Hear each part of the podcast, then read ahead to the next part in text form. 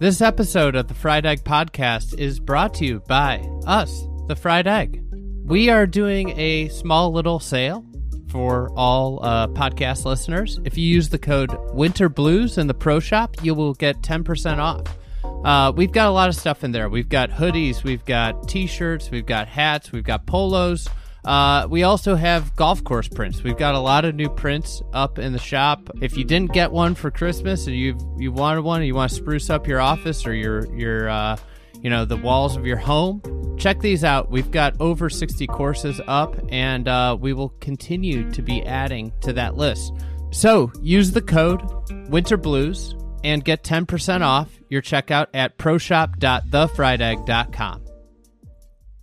I miss a green, for example, I'm already upset. When I find my ball in the bunker, I'm really upset. And when I find my ball in a fried egg, fried egg, the dreaded fried egg, fried egg, fried egg, fried egg, fried egg, fried egg lie, I'm about ready to run off the golf course.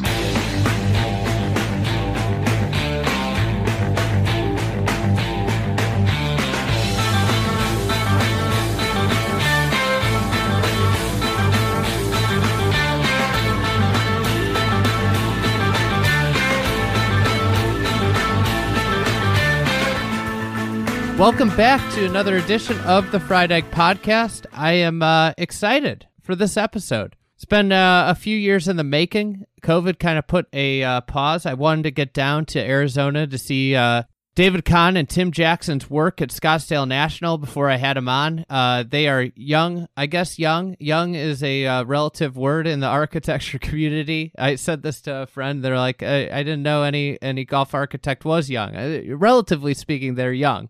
They work for Tom Fazio. They are uh, evolved off of that tree and uh, they are building some really thought provoking stuff. Scottsdale National was really a cool course to see. Um, unbelievable the earthwork that they did to build that golf course and how real it looks. So I was uh, quite excited. Uh, we went down and spent a day with Tim and David and uh, talked a lot. And they've got some different opinions than many uh, that come on this podcast. So it was uh, it was fun to get a little bit different perspective on golf course architecture, and certainly a uh, duo that I would be looking out for and uh, excited about their future work as uh, they get more and more jobs in the coming years. So, without further ado, here is David Kahn and Tim Jackson.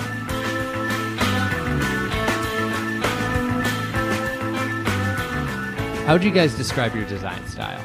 Never been asked that before. Yeah, no, I haven't either. Um, how would we describe our design style? Um, I'll, I'll say this: we we we I think our our design style hopefully is we we don't want to necessarily repeat what we've done in the past. I mean, I think there's a lot of golf course designers. Um, you could you know you could be air mailed into the middle of a golf course, do a 360, and know who designed the golf course, um, just based upon the style, the features, the look. You know, when you're on a Pete Dye golf course. There's a lot of great Pete Dye golf courses. You know you're on a Pete Dye golf course, right?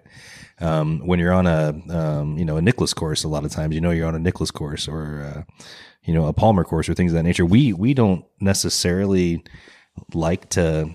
You know, we try to do different things. Quite honestly, um, you know, we want each project to be unique, not be a replication of what's been done in the past. So, I mean, I don't know if that's necessarily a design style, but that's a thought that we have quite a bit. Yeah, I mean, not only is it important for the client to give them something different to help their product and business differentiate from competitors, but as a designer, selfishly, it's more fun to explore new ideas. So, um, you know, I, I think we we have overarching philosophies that apply to every project, um, but the physical manifestation of those philosophies, we hope, are you know varied to the point where it doesn't seem like we're just copy and pasting. Would you guys think it's fair to say that you'd fall into the maximalism camp? What is the maximalism camp? I, don't, I don't know. You, you, know, a lot of architects today identify themselves as minimalists, like where they want to move as little dirt as possible oh. and kind of let the lay of the land be the.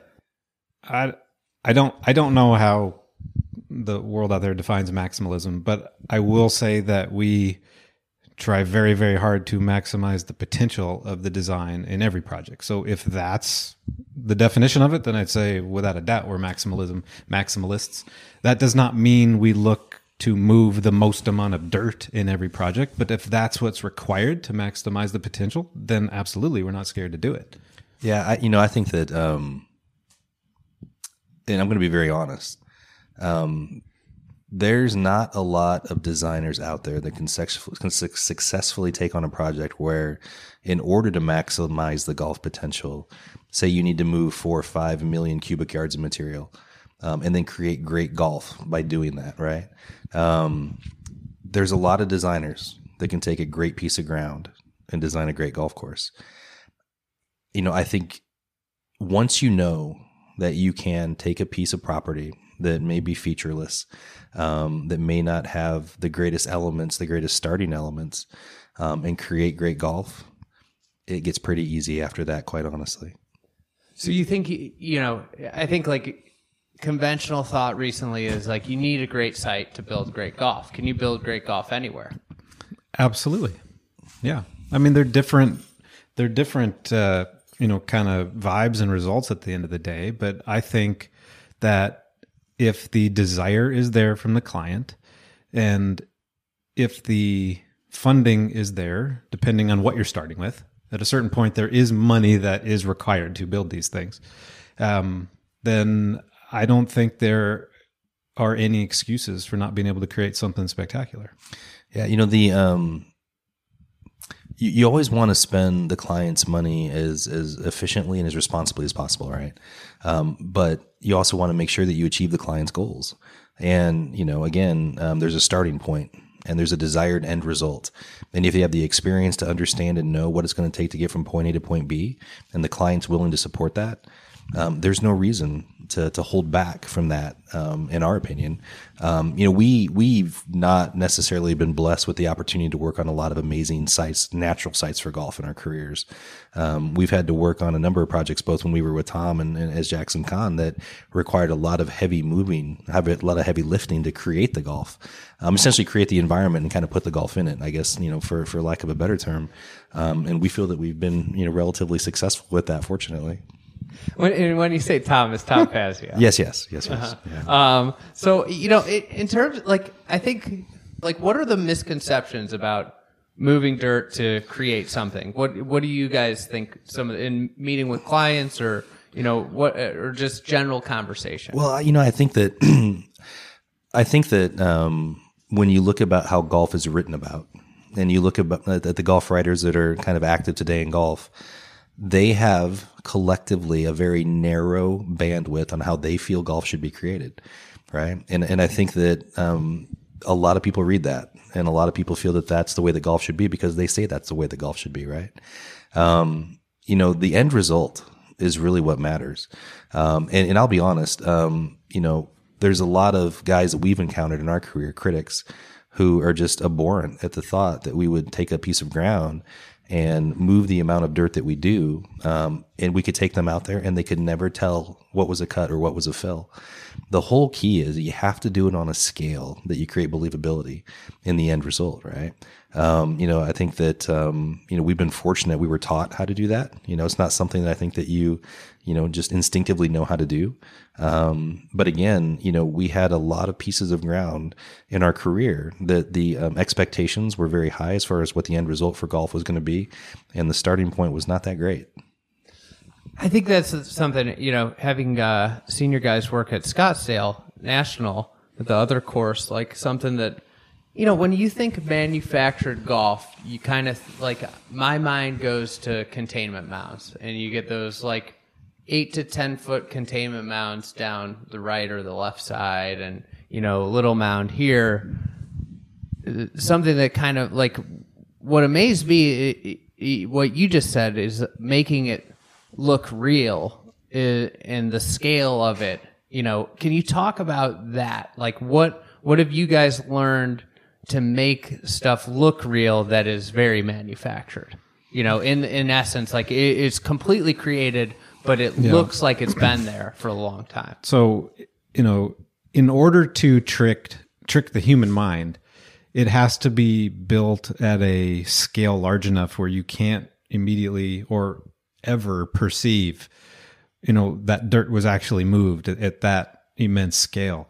And what I mean by that is, you know, like to your point, the the old kind of 1980s shaping where it's just mounds left and right of the golf hole. There, you can clearly see the man-made, very rhythmic, um, very engineered slope. You're like, clearly, man touched that, and and that doesn't in and of itself make it bad, but it's it's just striking to the eye. It's like, well, that's somebody built that, and and in in in our minds, and we learned a lot, uh, you know, working with Tom and, and, and senior designers there.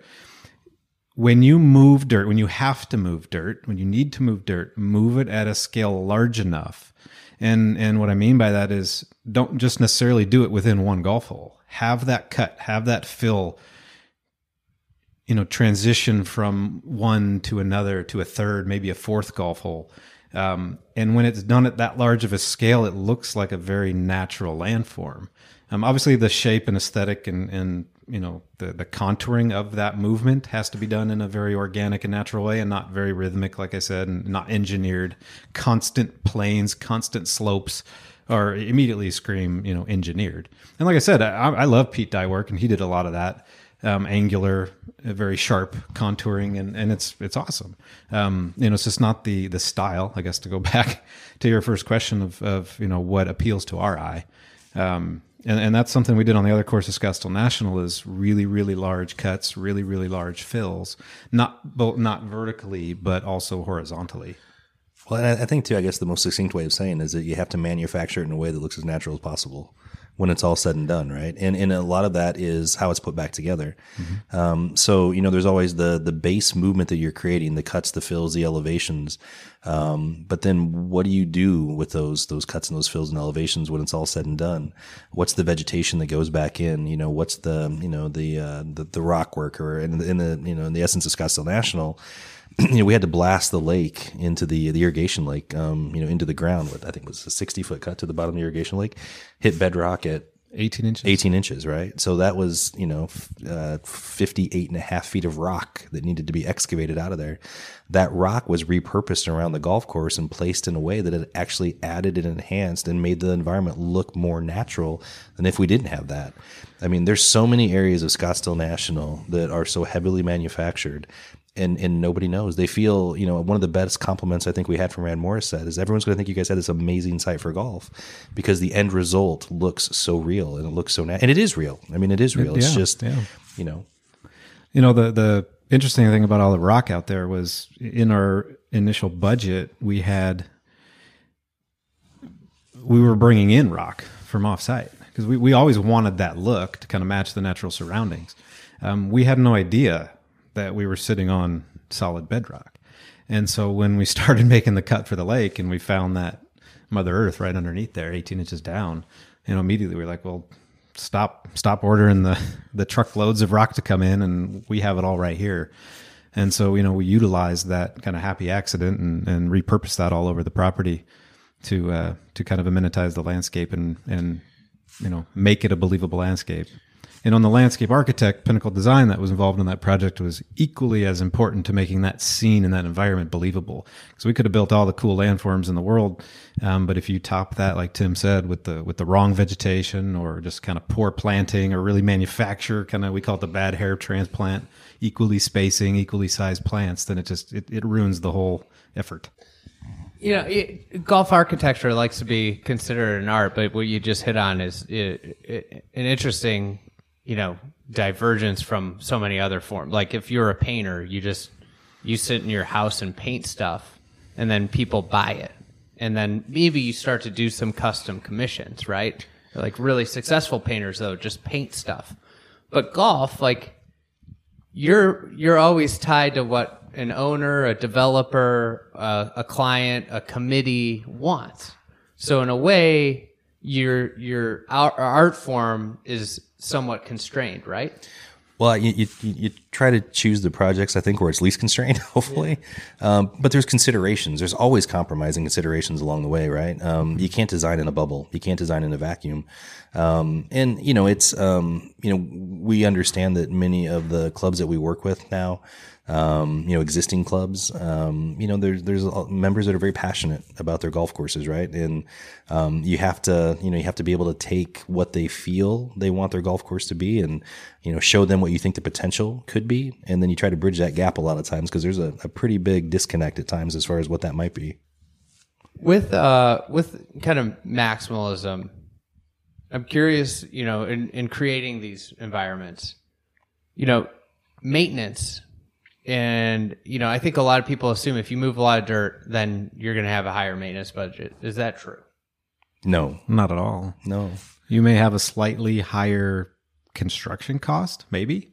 I mean, in the, in the big scheme of things, when you're building a golf course, moving dirt is not a big line item. Blasting, you know, dealing with rock absolutely is, um, but just moving the dirt is not is not that expensive. It's again, it, it's what you put on top of it. How many square feet? How many acres of turf do you have?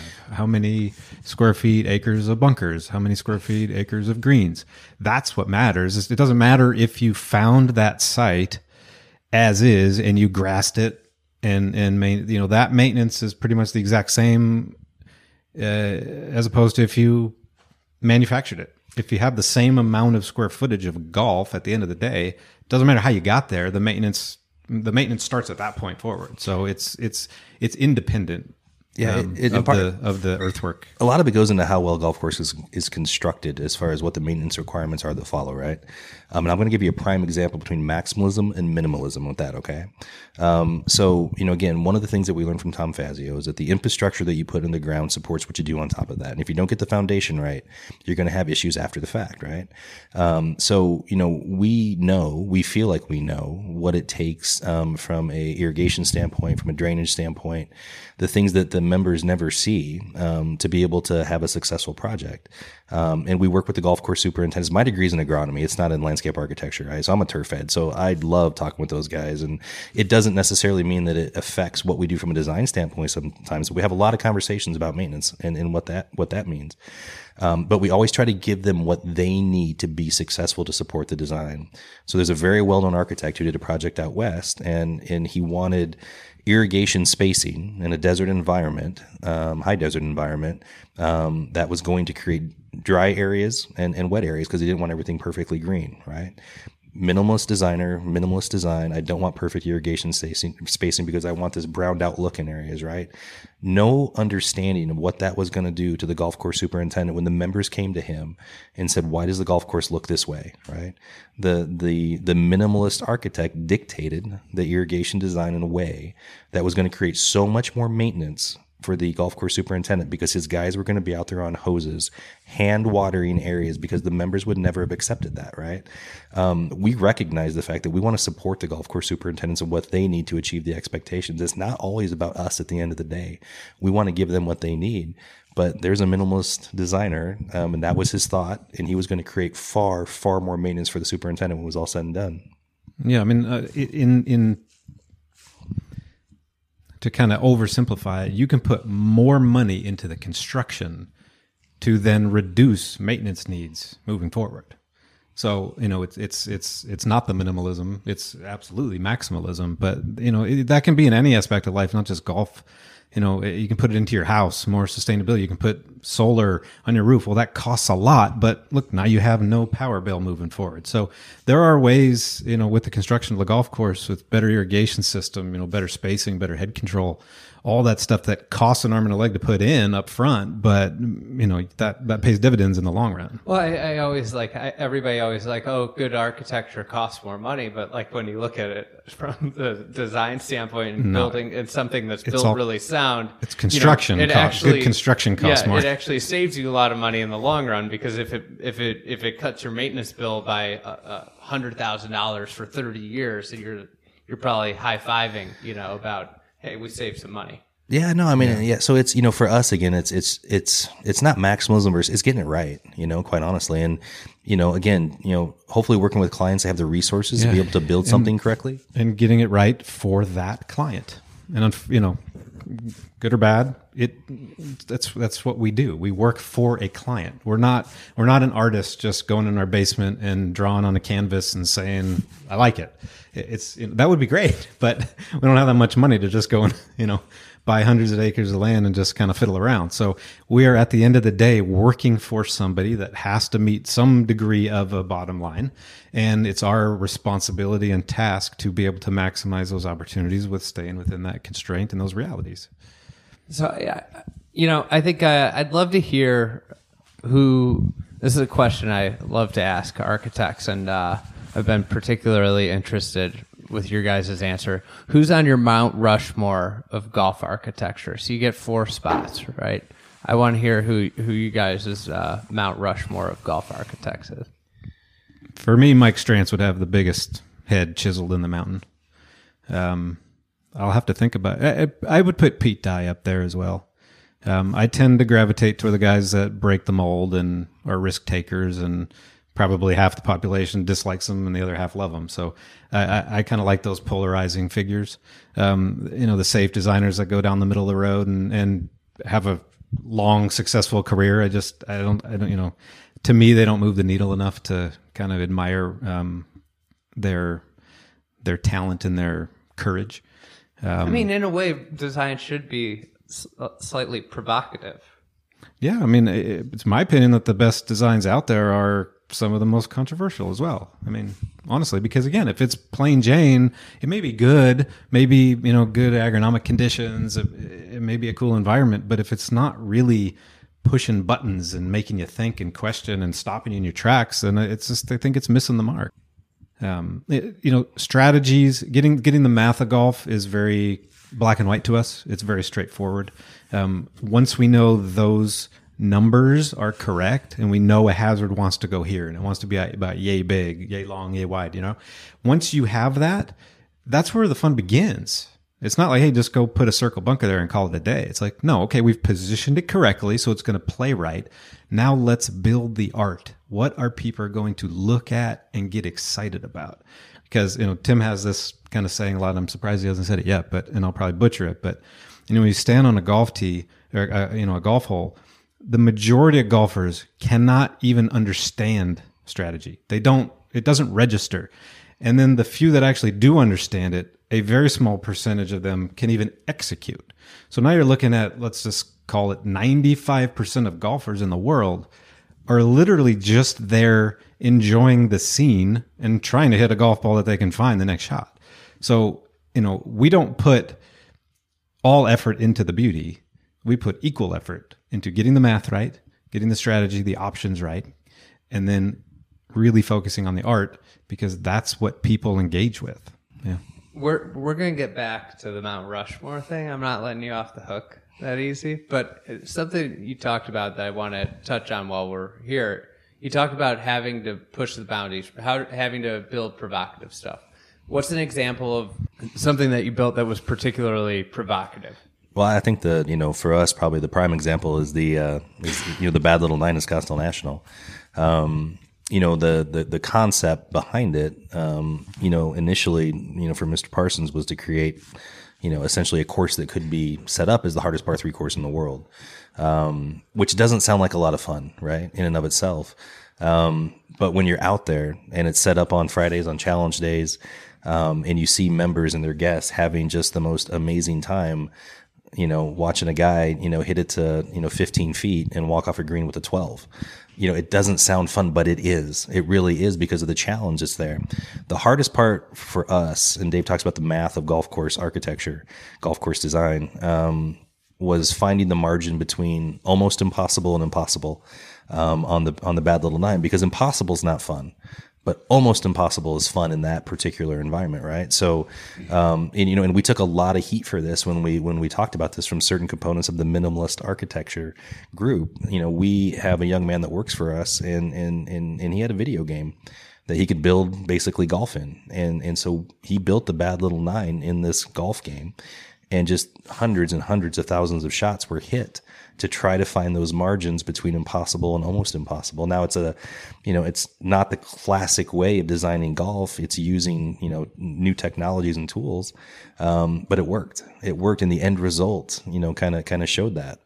Do you think that's actually a, you know a way forward sometimes for design is is using these video games? Do you think that's a effective like means for if you're you know building a course like try doing that and trying it out before you put it into the ground? Yeah, I, it is, and, and it is for two reasons. One, and probably the most important, is to be able to communicate to an owner or a client or a group of owners what the vision is. It's it's you could say a thousand words to an owner explaining your vision, and they it, it's not going to register. But if you show them a picture, if you show them a video, if you show them a three D space, they're gonna they're gonna get it. So it's very valuable from that respect. But the other one is if you truly are trying to create something different that there are no case studies for. You can't go step on properties and analyze the contouring and the spaces to then, all right, we're going to, you know, glean some information here and then go apply it in a new way. When you're, when you're searching for that needle in the haystack of something different, experimenting and exploring that in a, th- in a, in a virtual space, pretty much the only way you can do it. And, and thankfully we live in a, in a time where the physics of a video game are real. And so, you know, it, it, wasn't just guessing that slopes needed to be certain certain severities and, and spaces need to be a certain size to be able to make those shots work. It, it was it was proving it out for us. And then we took that new math and we're able to bring that in the dirt and make it come real. And it, it, was still just a foundation, though, too. I mean, you know, you whether it's in a video game, whether it's a plan on a desk, um, you, you need to do it in the dirt and you need to do it in the field, but you have to have a starting point, right? Um, and for many architects, the starting point is the you know the plan that they draw, the grading plan that's on a piece of paper. You give it to the contractor, they go out there and they stake it out and they start doing cuts and fills or whatever it may be. This was just different. Our starting point was was this video game. We still made adjustments. We still modified it in the dirt. We still spent a ton of time out there making sure that it looked the way we wanted it to look and it played the way that we wanted it to play. Um, but it was just a different way of going about it. But we didn't. Again, we didn't. We wanted to make sure we got it right you know, um, when we told Bob about the concept, um, you know, we kind of pitched it to him, Bob. You know, it's it's going to be so tough if a member, you know, shoots par better. Um, you know, they're going to get free dues for a year. And he's like, ah, little little much on that one, guys, right? So you know, it's a thousand dollars on Friday, and he looked at his boys. I don't want to write a th- lot of thousand dollar checks, right? Um, but you still have to you still have to have it be. you know, the goal is you have hope. It's achievable, and it is. And someday someone will do it. Some days no one's done it yet when it's been set up the way it's supposed to be set up properly, but someday someone will do it um, because the opportunity is there because we got the math right. Just have to be kind of perfect for you guys throw no hitter. Pretty yeah. much. He had a he had a great phrase to me once. Uh, he's like, you know, some somebody will do it one time and I'll pay up, and uh, and if that happens, the next time I just I won't cut a hole on the ninth green. no one will do it again. with uh, you know, it's obviously the bad little nine. It, it, it, and I think like other short courses is, are in similar veins. Like you see a lot bigger, more daring design that pushes boundaries. What is it about par three courses that uh, play golfers accept those boundaries being pushed that they then re- turn around and reject them on a on a standard golf course. I don't know what it is about it, but there's a stigma, especially in this country, about 18 holes, you know, par 72, 7,200 yards, or I don't want to play it. Um, it's it's an unfortunate truth um, all, all, too often, and I think I think the exact opposite is viewed for par three courses. They almost undervalue them and think it's uh, that's not real golf, so they don't really care if you're kind of breaking the mold there. And I hope I hope that we're in a transition where that type of creativity and different is going to be more accepted in in let's call it more you know big boy golf. Um, you know because at the end of the day we're we're all I think we're all playing golf to enjoy it and have fun. Um, but there's just something about the golfer that just loves loves that misery and um, so anyway so um, yeah, I, I, just think it's. I think par three courses are just not really regarded as real golf courses, so they just kind of let it slide. Yeah, you know, and I think that um, you know, it goes back to what Dave mentioned too. I mean, we're most of the projects they work on, we're beholden to a membership, we're beholden to an owner. Um, and, and, you know, memberships as a whole are pretty risk averse as far as that goes. Um, and I'm sure, you know, you know that and understand that and, and appreciate that. And we certainly do. Um, you know, working on a project in, in Louisiana right now, and it's, it's just for a couple of brothers. Um, and it's, you know, it's going to end up being probably, I don't know, 10, 11, 12 greens, whatever it is. And it's on about 30 to 35 acres of land and all interconnected Grass. It was about fairways. and- Seventy acres. It was a well, big- it 30 was a big 35 acres of fairways, Yeah. right? Yeah. But the, um, but the point being is like, we're having so much fun, so much fun down there because like you throw the rules out, you know, and, and they want something that is stunning. They want something that they can take their buddies out there and, you know, and have fun with and, um, and brag about and, you know, to some extent. And, um, but you can, you can just be so much more creative in that type of environment. You can be so much more creative because I think the, you know, the expectation is a little bit different. Um, you know when you're when you're working on a say a top 100 club and you're doing a master plan i mean there's a mold that's kind of expected to be fit as far as what you're going to do. There's not a lot of clubs that are going to kind of hit the reset button and let you blow it up right? Um, you may feel you may know in your heart um, at the end of the day that if you had that opportunity you feel like there'd be a there might be a better golf course there right? Um, but um, you know it just comes down to whether or not you can ever actually get to that point because they are so risk adverse.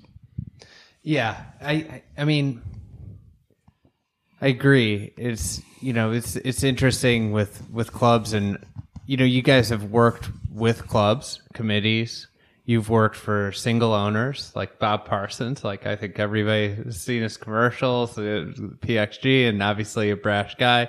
You worked with these, you're working with these brothers. You know, I guess you know in your experience, is there different setups that work better in certain cases? Is there different, you know, i are there personality traits that you notice with you know owners that you know kind of is it hands off better, very involved better? Like, is there you know situations that promote you know better work?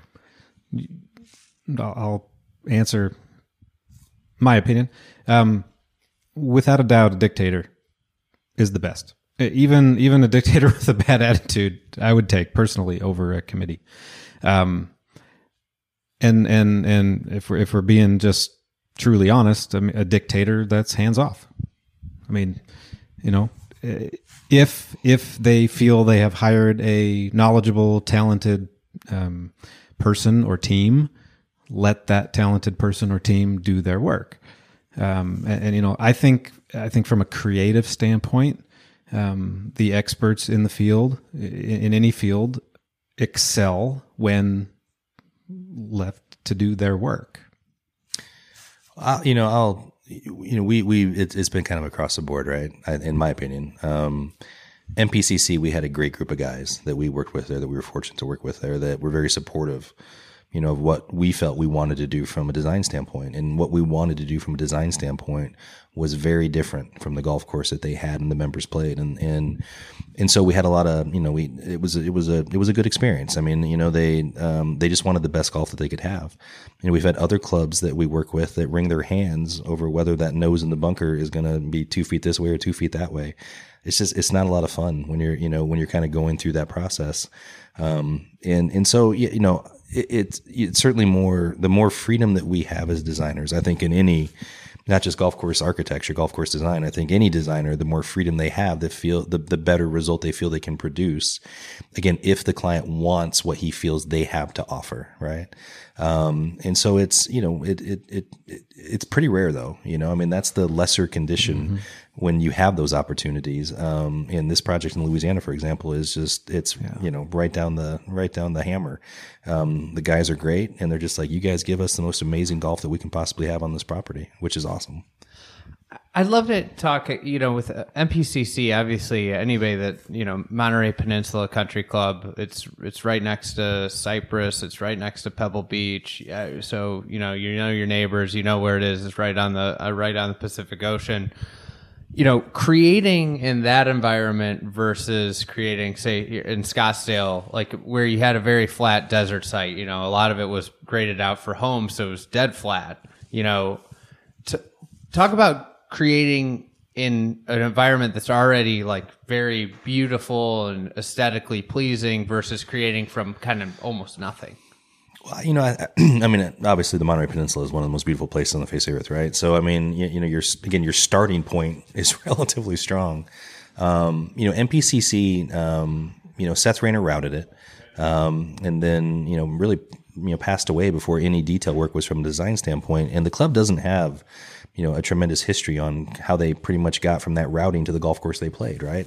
Um, and, and they've they've tried over the years to try to you know kind of figure that out to, to varying degrees of success, but um, you know, we we actually have you know plans where we were rerouting the golf course at MPCC. They have the the the Point Joe Range, and you know, there's five acres of land down at the ocean. We're like, you guys have a practice facility up here, but we couldn't find better golf, quite honestly, right? So we we kind of fell back, you know, on Raynor's routing. Um, but it was um, you know it was a complete re-detailing of every golf hole elevations um, you know green contours locations and really you know there wasn't any you know in that instance any seth raynor um, in MPCC other than the routing right as much as that i guess is a calling card or an identifiable characteristic from a design standpoint um, and and so you know for us it was uh, it was relatively easy i think and, and maybe dave can you know, maybe he doesn't feel that way, but when we like toured the golf course and we were asked to come up and take a look at it, it was like we it mm. didn't take us long to figure out the, what we thought. The images started it. appearing in our head right away. Right. Yeah. And and you know, and they had, you know, again, they had um, they had very identifiable goals. Um, they had to reduce the amount of turf grass that they were irrigating. There's a finite amount of water on the Monterey Peninsula. The seven courses share essentially a certain allotment. Um, and there's some years where, hey, if the water runs out, there's no more water, right? So every square foot of turf grass, um, you know, was important to them as far as how much they had out there and how they were going to operate. And it's very expensive water. Um, Coachella Valley, um, you know, the, the aquifer that underlays that is massive. Um, and you know the golf courses in the Coachella Valley, basically for an acre foot of water, um, spend about I don't know maybe eighty or hundred dollars. It's a replenishment fee for three hundred twenty five thousand gallons of water. That same amount of water on the Monterey Peninsula costs over five thousand dollars. Um, so you know it was really critical for them that you know that money was well spent. They had a great golf course, but it was going to be sustainable for them moving forward. So for us, that meant taking the areas that we took turf grass away within what we did from a design standpoint and in making it a positive, not a. And, you know, for us, it was like, Hey, this is the dunes course, right? Let's, let's create more dunes, right? And a lot of it's manufactured. It really is. But again, when you go out there and you play the golf course, um, not a lot of people would know that if they didn't know the story, if they weren't told. Mm-hmm. Um, so it was taking a need that the club had, making it an opportunity, um, you know, with all within all the other redetailing that we did from a golf design standpoint, but to actually enhance that environment and to you know further separate it from the shore course. That was like a really really strong um, expectation from the club is that the shore course that Mike Strantz which is just amazing and just a tremendous golf course, and, and I know Dave's a big fan as well. But they wanted something completely different. They wanted two distinctly different designs, and that was important to them. Yeah, it's I, I vividly remember the first time after touring the property, I kind of felt gypped, and I and I turned to Tim. I'm like, "It's the dunes course. Like, where the f were the dunes? I didn't see any dunes." So it's like, you know, so right away it's like we gotta we gotta create dunes, you know, and and again do them at a scale big enough and believable enough, and we had great templates, you know, right along that stretch of, of uh, 17 mile drive to kind of um, inspire us of how to create them because they have to fit. If you build dunes that look out of place there, that is a major eyesore. So, um, again, the same same landscape architect, Pinnacle Design, helped out kind of vegetating on top of the landforms that we created. Um, you know, and and, and so like back of nine. That's a created dune, right? That one was was there, was natural. Okay. But what we did it was it was severely overgrown. I mean, we cleaned it out and kind of made it you know a little bit more presentable. Um, the uh, you know the one off of the tee on eleven was there. Um, really 12 and 13 were, were, were the and and some of 15 mm-hmm. around the tees where that's where kind of the heavy lifting was done to kind of make more um, more length of dune, more holes that ran through the dune environment. In that area before was a little bit more subtle and kind of wavy, if you would say, and then it's creating more of that big dunescape that you you saw in just little pockets around the course. Yeah, there were yeah there were little pockets, and now it goes from nine through the tees on seventeen. So I mean, there's a there's a good chunk of the golf course that meanders through this dune environment and, and onto the coast on on the 14th hole, and um, so it was a it, was a really uh, you know we felt much needed um, detail um, to kind of you know make the make the course fit its name. With uh, you know, it, it, somebody like me, I who big admirer of golden age design, big Seth Raynor fan. You know, I look at the Dunes course, and you know, I, uh, immediately I would be like, "Oh, this should be restored."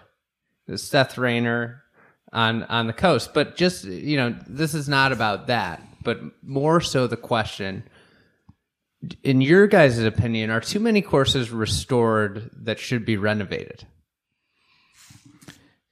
I, you know, The simple answer is probably yes, but I mean, we don't have enough personal experience to kind of know what went into other other projects to really, you know, make a valid, um, truthful comment on that. But uh, I think a lot of times clubs, you know, something we did at MPCC, we asked them right off the bat, "Do you want this to be a restoration?" You know, Well, the and, key- and so the that key directive MPC came from the club, like, "No, we want the best course possible." Exactly. Like, and anybody that ever had an issue with it, like the club made the decision. Right. You know, they hired you guys Yeah. to renovate. Well, here's the key too, though, right? I mean, in in man, so many times, like there was no rain or hold back, detail just to the say golf holes as well, right? Um, he he he passed. He routed the golf course and he passed away, right? So anyone that would come in, you know, the the architect that was there in the 1995 restoration or project, you know, said he was doing a Seth Raynor type of golf course, right? And you played that golf course, you're like, no, that is his golf course because you could go see that golf course a hundred other different places and it kind of looks the same, right? Um, you know, if anyone would ever, and this is kind of interesting, when you're doing, a, we've only been asked to do one restoration as Jackson Kahn Design. We restored Sunnylands, which was Dick Wilson's project for Walter Annenberg in Rancho Mirage, California. Um, and it's an amazing property and has this amazing history. And the Annenbergs were incredible people. And what it's transformed into is just this, um, you know, uh, really, really cool um, It's a museum. yeah, museum essentially. So they wanted a museum quality restoration, right? So um, at Sunnylands, and you know, Dick Wilson passed away in 1965. I was born in 1974. Dave was born in 79. 79, right? So I mean, he was he was you know long gone before we came into this world. Um, and and so you always go back now. Okay, you, you you research what can we find, right? Aerial photography, old plans, notes, green sketches, whatever it may be. Um, and there was really a dearth of information on on Sunnylands. There wasn't a whole lot there. Um, uh, Robert von Hagge had inherited Dick Wilson's design firm essentially, and all you know, he had a fire in his office in Texas in 1981, and a lot of, of that history was lost, right? So we found like one plan, routing plan number two. We found uh, some old aerial photography from, um, you know, Riverside County, um, and we found the old golf course superintendent Tony Cuellar, who was 91 years old and still taking care of a golf course, and and that was all we really had to go off of, right, to to do this museum quality restoration we went and looked at three courses that we thought were kind of the most original Dick Wilson designs that were still left. Um, but we had to make a lot of assumptions, right? We had to design in the style of Dick Wilson as opposed to true restoration. So many times when I think golf course designers say they're doing a restoration, they don't. They don't really restore exactly what was there, nor could they, quite honestly, right? And if anyone would go back to one of our projects and say, hey, we found a Jackson Kahn design plan for whatever project it is, and the golf course that's there today is not that, we wouldn't expect it to be because we make so many changes in the field, right? We make um, so many adjustments, and you have to. You can't. You can't draw something on on paper and have it turn out nearly as good as being out there in the field with the shapers and making those adjustments. So to me, it's kind of like, you know, all right, well. If they go back to the plans, well, who's to say that those architects didn't make those adjustments in the field? That you know, and if you're going back to a plan, you're really doing a restoration. When you're looking at an aerial um, photograph, you're looking at it two dimensionally, right? There's no third dimension in that, right? So there's so much assumption that goes back into it. To me, we don't, you know, and if, if a client comes to us and says, we want you guys to do a restoration, we're, we're like, we're not your guys, right? And we try to be very honest about that. Now at Sunnylands, you know, we were young designers, we were just starting, and it was a great opportunity. We had fun doing it. Mm-hmm. We really did. And we did it as faithfully as we could. We had to write a 110 page paper on how we were going to restore nine holes of golf that were built in 1965, right? It's uh yeah, I, I, I think like people think because you get the plans, it's all we have the sketches, but it's it's like anything. Like I can't imagine somebody wrote you know bands write a song and it's perfect right away, right? Like Right. they they play the song over and over and over again and make little tweaks to you know little parts of the song, little lyric here, uh, you know, uh, you know.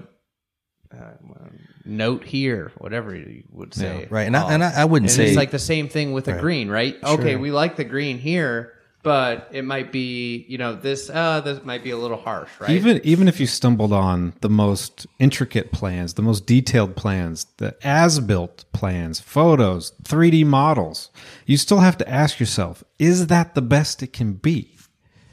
And and I don't I don't I don't know. I know we ask that um, to ourselves and of our clients, but I don't know if other architects ask that to their clients. I, I don't know. So so to answer your first question from minutes ago, you know, I, I don't. My hunch is that too many courses are being restored that could be better. Um, but I don't know the ins and outs of every decision. Well, and, and I, I do think there are certain golf courses that you know um, historically, for whatever reason, I mean, hey, they they probably should be restored, right? Um, you know, the question is who's going to do it and how faithful are they going to be? Um, you know, there's there's been you know some courses in you know I live in Southern California that have in relatively recent history been quote unquote restored, right? Um, and you go out there and look at it and you look at, you know, all the information that's available and you're like, ah, I mean, kinda, right? But not necessarily faithfully, right? And it's hard, right? Every designer, like we're, we're all biased whether we admit it or not, right? I mean, we see things a certain way. Um, you know, even when we restored Sunnylands, I mean, you know, it, you know, it was, we were doing our best. They could have 10 different architects with the same information restore the same course and you're going to get 10 variations of that. And that's not a bad thing, but that's the truth.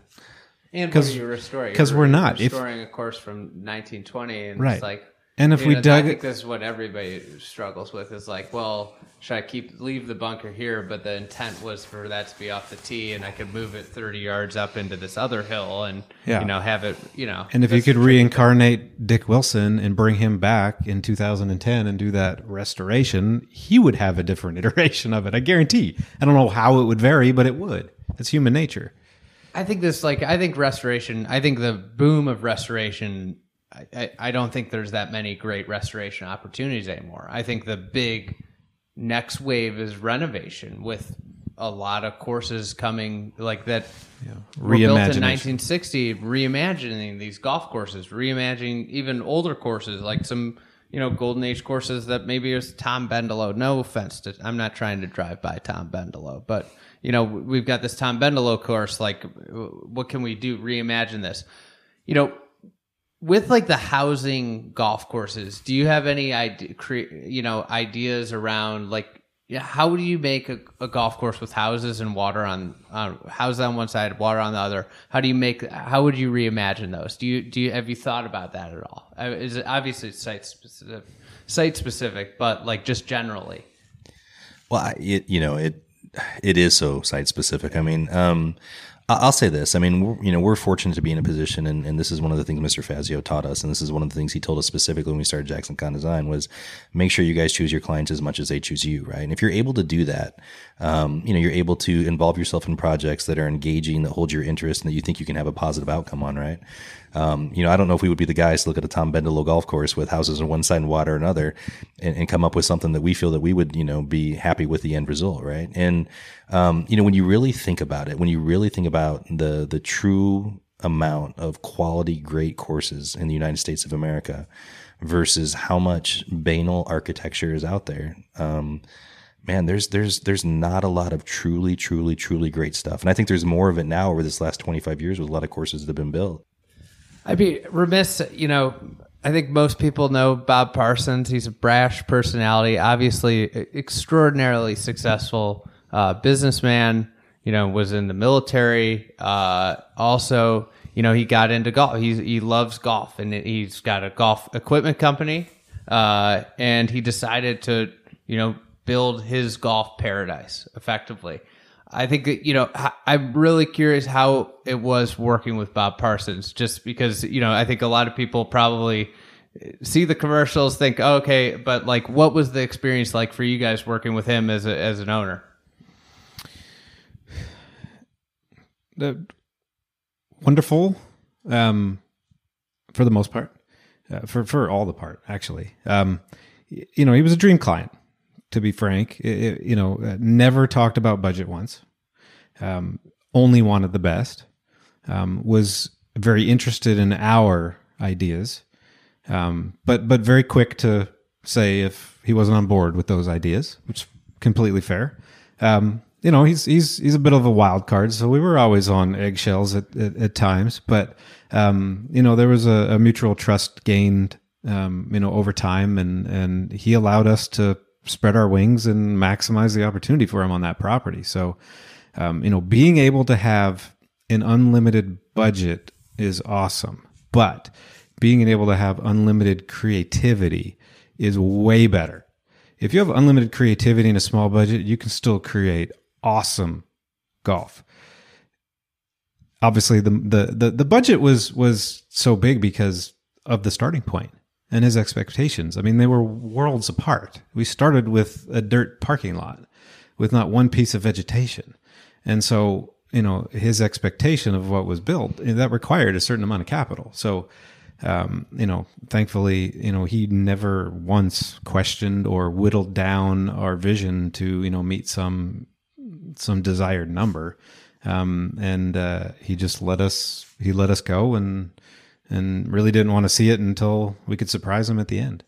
What's what's an example of having unlimited creativity at, at the at, at Scottsdale National that like in in for most people obviously will never see this golf course but like if you could explain like what you were able to do that you know because you had this unlimited freedom of creativity. Yeah, I mean, the surface, is simply just you know not micromanaging, not saying you know you can't put any bunkers at 220 yards, or I don't want anything on the right side of the golf hole, or um, you know it's just kind of armchair architecting, mm-hmm. um, which which we get a lot in most all of our projects. It's it's the nature of the business, especially in the renovation world, where there's already you know a golf course and an expectation, and you're changing it, even if you're changing it for the better it's change, right? Um, you know, so so not having that that um, that leash, you know, allowed us to explore ideas of how we were going to achieve his goals for the project, um, and and do some bold and brash things to meet his personality. So you know, nine foot false false fronts on the fifth green, for example, which is also twenty two thousand square feet. Um, you know, a, a, lot of sand, a lot of a, a lot of strategic, impactful sand um, a lot of visual sand. Um, you know, just, just, the boldness of of the golf, the the strength at times of the visuals. Um, you know, the blasting that we had to do. We had to do seventy five plus dynamite blasts to build that thing, and that was never a topic of conversation with them. It's like you got to do you, you do it. Do what you need to do. Um, so you know that that is an incredible opportunity where there was really, if we felt it was the best idea and we knew how to make it happen, we went and made it happen. And versus having to go back to a committee and say, "Hey, we had this thought. What do you think of this?" And then it's it's a powwow for two weeks, and then you know it just gets watered down or or not done at all, or or maybe it does happen. But um, with Bob, it was it, it was not.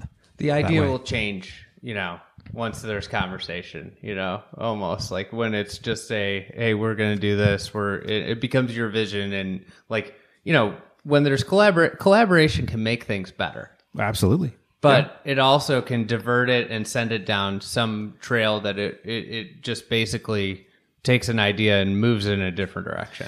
Well, and, you know, and Bob had some overarching goals for, for the golf at Scottsdale National, and he expressed those to us very clearly as mm-hmm. far as what he wanted. Um, but then, you know, once we had those marching orders, I mean, everything after that was really kind of left to our devices to achieve that for yeah, him. They were very broad strokes, and and those were our that was our Bible, and and every decision we made needed to kind of fall into one of those buckets, but they were very freeing buckets um, in, in, order we could have executed them in in a, in a myriad of ways. And um, well, and Bob, you know, he does have a brash personality, but he's actually one of the most charitable people and has a heart of gold, and wouldn't want anybody to know that. but yeah. um, he, he's actually he's actually a great human being. He really is. Um, but we were, you know, we were for at that stage in our careers, we could not have asked for a better owner or a better opportunity, quite frankly. Um, and you know, it was you know, it was it was it was touch and go for a while. And, Bill Coore, you know, gave us a tremendous, um, you know, kind of um, endorsement um, to Bob to allow us to have that opportunity, which we, you know, we had the opportunity to, to thank him, um, you know, and which was, you know, I, he, you know, just we were really really blessed, really fortunate.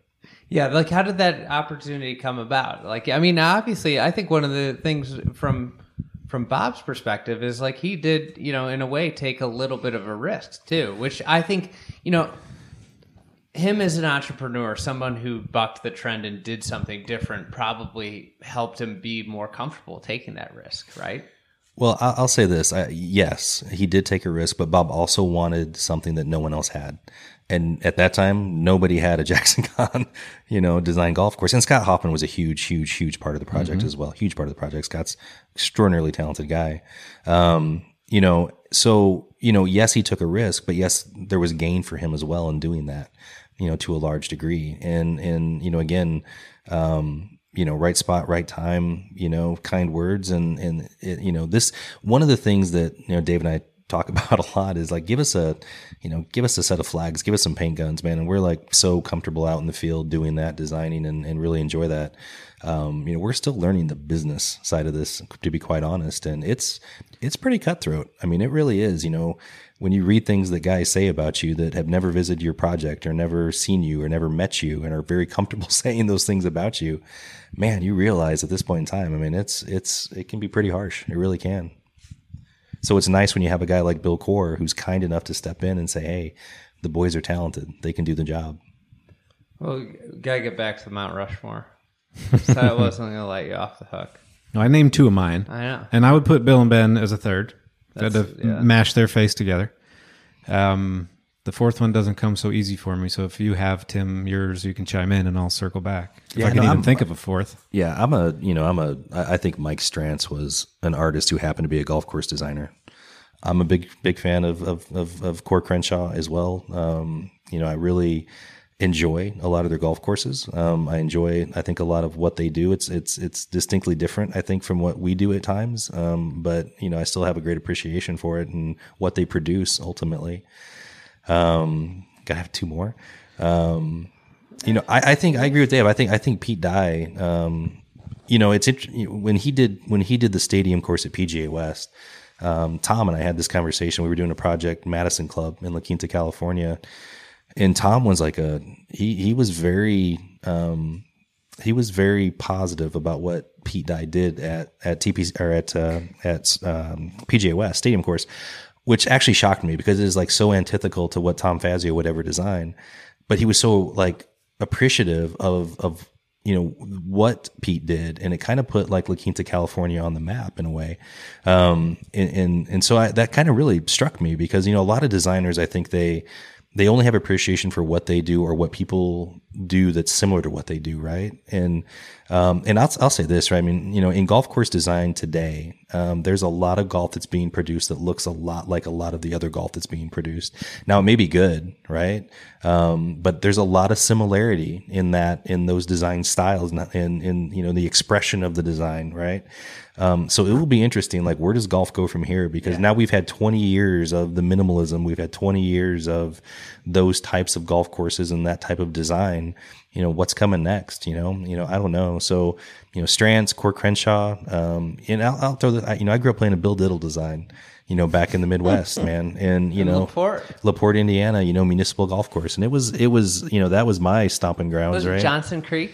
Is that what it's called? It's called Beechwood. Um, Beechwood. Yeah, Beechwood's the name of the golf course. But um, I thought it was Johnson Creek. yeah, but you know, Bill Diddel was actually the guy that Pete and Alice went to when they started in golf course design. Yeah. You know, he was out of Indianapolis, and, and Alice lived in Indianapolis, and Pete moved there when they got married, and um, you know, and and you know, did, Didn't he say so? I think I remember from the book Bill Diddel. It's like, why the hell would you want to become a golf architect? Yeah, I think pretty much. Yeah, I think that was the quote, right? Yeah. Um, and and you know, but there's you know there's there's design characteristics that I you know that I grew up playing on that golf course that still stick with me, quite honestly, right? And you know, there's not a lot of people out there that like I mean, like who's Bill Diddel, right? He was one of the you know founders of the Golf Course Architects Society. You know, a pretty influential guy, kind of back in the day, but um, Designed a lot of courses. he did design you know he wasn't like Bendelow 36 stakes in an afternoon right and you know whatever happens after that we'll see but um but, you know it's like I say Dave and I we're not we're not golf course snobs. We have an appreciation I think for for what people do and and we know how they do it at times which you know really I think impresses upon us what the end result is and how they get there. But um but there's also you know there's also a lot of stuff out there. I mean here's the thing you know, and it kind of goes back to, you know, I think a lot of the, the golf writers today and how they view golf course architecture and what it should be and how that kind of dictates the taste of the people that play golf and engage in golf and they because they, feel, hey, these writers are the experts, right? if we all looked at golf the same way, if we all designed golf the same way, golf would be pretty damn boring, right? You need to have that big tent. You need to have that wide bandwidth. You need to have guys that are designing different things and doing things in different ways. So there's different end results, right? Um, and so, you know, I think that should be celebrated, not frowned upon. you know, when you, again, when, you know, projects that we work on get critiqued because, well, gosh, they move more dirt than they should have. Who cares? What's the end result, right? And is it different? And is it engaging? And is it fun? variety is the spice of life. Absolutely. And, it's, and it also goes to like, and, and the other thing is that, you know, I, I think about this all the time with the golden age guys is like, you know, you start to look at like the sophistication of where it was going. You know, Raynor and Macdonald, like Langford Moreau, are were I think more. There's some more sophisticated shaping, earth moving with those guys than you know Raynor and Macdonald had done. They were evolving and they were hitting their peak, and then the depression hit. Mm-hmm. You know, and in architecture, you know, you had them, and then you had Maxwell, who was just condemning the steam shovel. You know, and he was you know minimalist. And it's like, but then the the the depression and World War II hit, and everything halted. But there was like a very clear, like there was maximalism and minimal, like and both of them push architecture forward you know evolution more new stuff like and that's where it has to go. It has to be new stuff and and i think like different styles should be celebrated.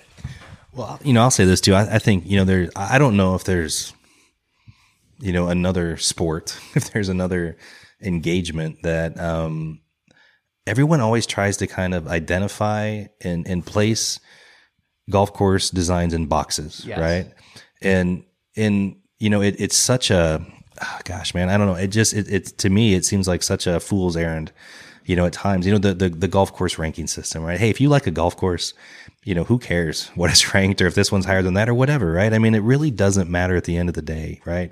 I mean listen some clubs get to put a plaque on the wall and you know they're pretty excited about where they are on that list or whatnot. And and we understand you know certain memberships is important. We get that and we understand that. But there's so much effort that is put in into identifying ranking golf courses. What style is this? What style is that? You know, again, ultimately, it's the end user experience that matters, right? Um, it's not necessarily was it maximal, was it minimal, was it this or was it that? Did you have a good time out there today? Did you have shots that were engaging? Did you have things that really got you excited about what you were doing? If you did, great. The rest of it doesn't matter. Do you want to go back and play it again?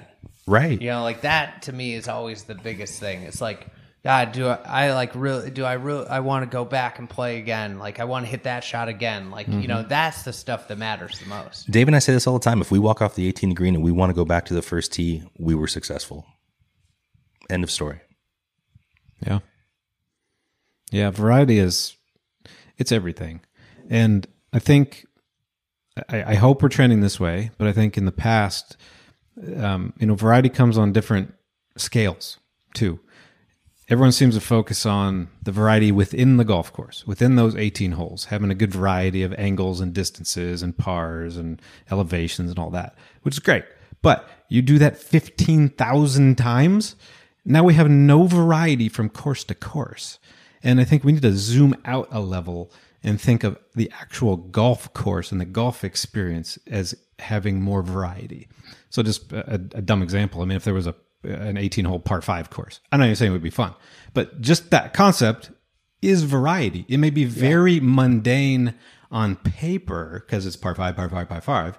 But if it's executed well, you can have incredible variety within those par fives. And then the course as a whole, amongst the collection of golf in the country or the world, has immense variety.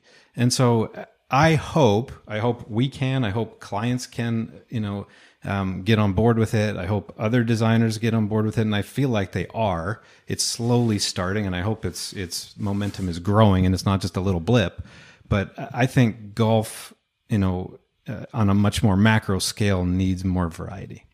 Yeah, and, and, to some extent, I think there's a de-traditionalizing, if that's a term, of yeah. golf in, in America today, right? And look, Top Golf, right? Here's a here's a you know here's a entity that's been created that has a quote unquote golf experience that's you know, vastly different, right, from the traditional golf experience that you have, right? Just as an example, um, you know, there's there's there's going to be, I think, more types of golf experiences, whether it's you know a, not a traditional 18 hole golf course, right? Because that would be you know something that's been done so many times before.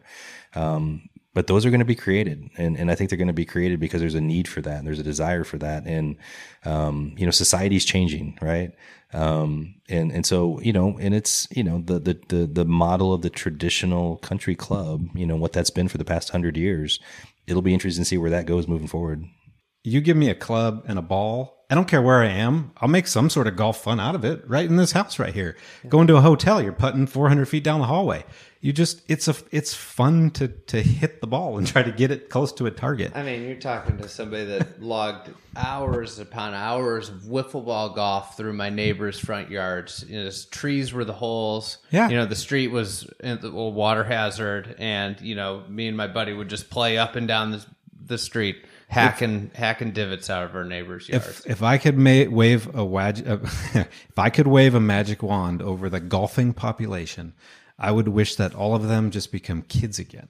Yeah. Because they embrace the spirit of the game and don't have that preconceived construct of what golf should or shouldn't be. They just are enjoying playing the game. And, and the game is literally just hitting the ball towards a target. That's all the game is.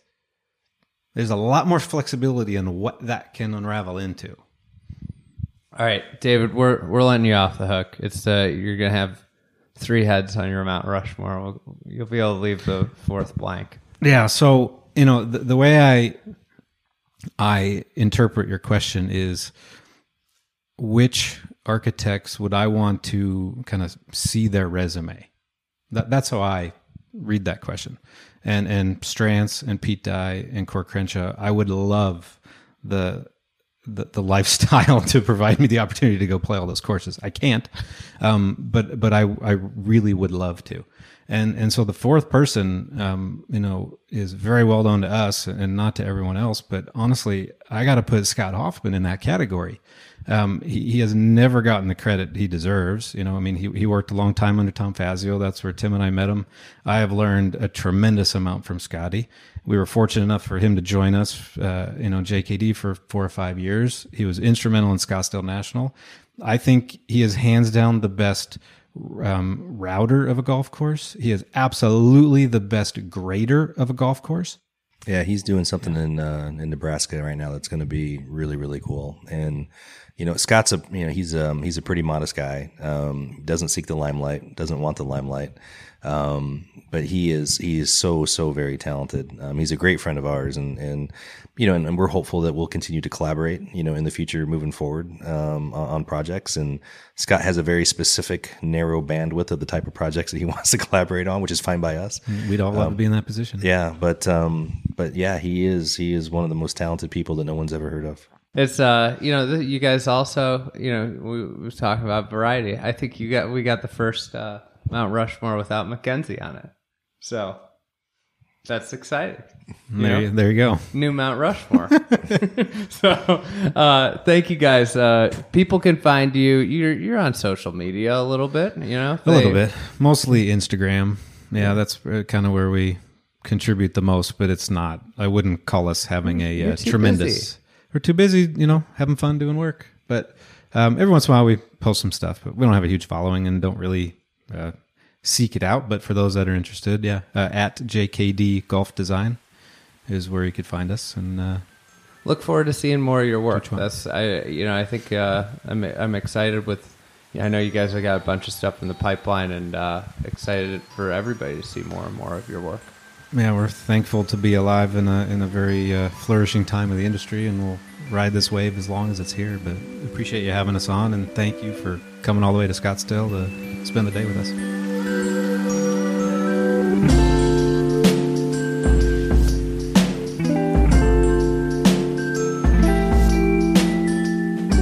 Thank you for listening to another edition of the Fried Egg Podcast. Today's episode was edited by the great Meg Adkins. Thank you, Meg. And as a reminder, we have a sale in the Pro Shop for you podcast listeners. If you use the promo code Winter Blues, you will get 10% off your order. We've got hats. We've got winter hats if you're in, you know dealing with winter, and uh, all sorts of stuff, including prints. So check it out, proshop.thefriedegg.com.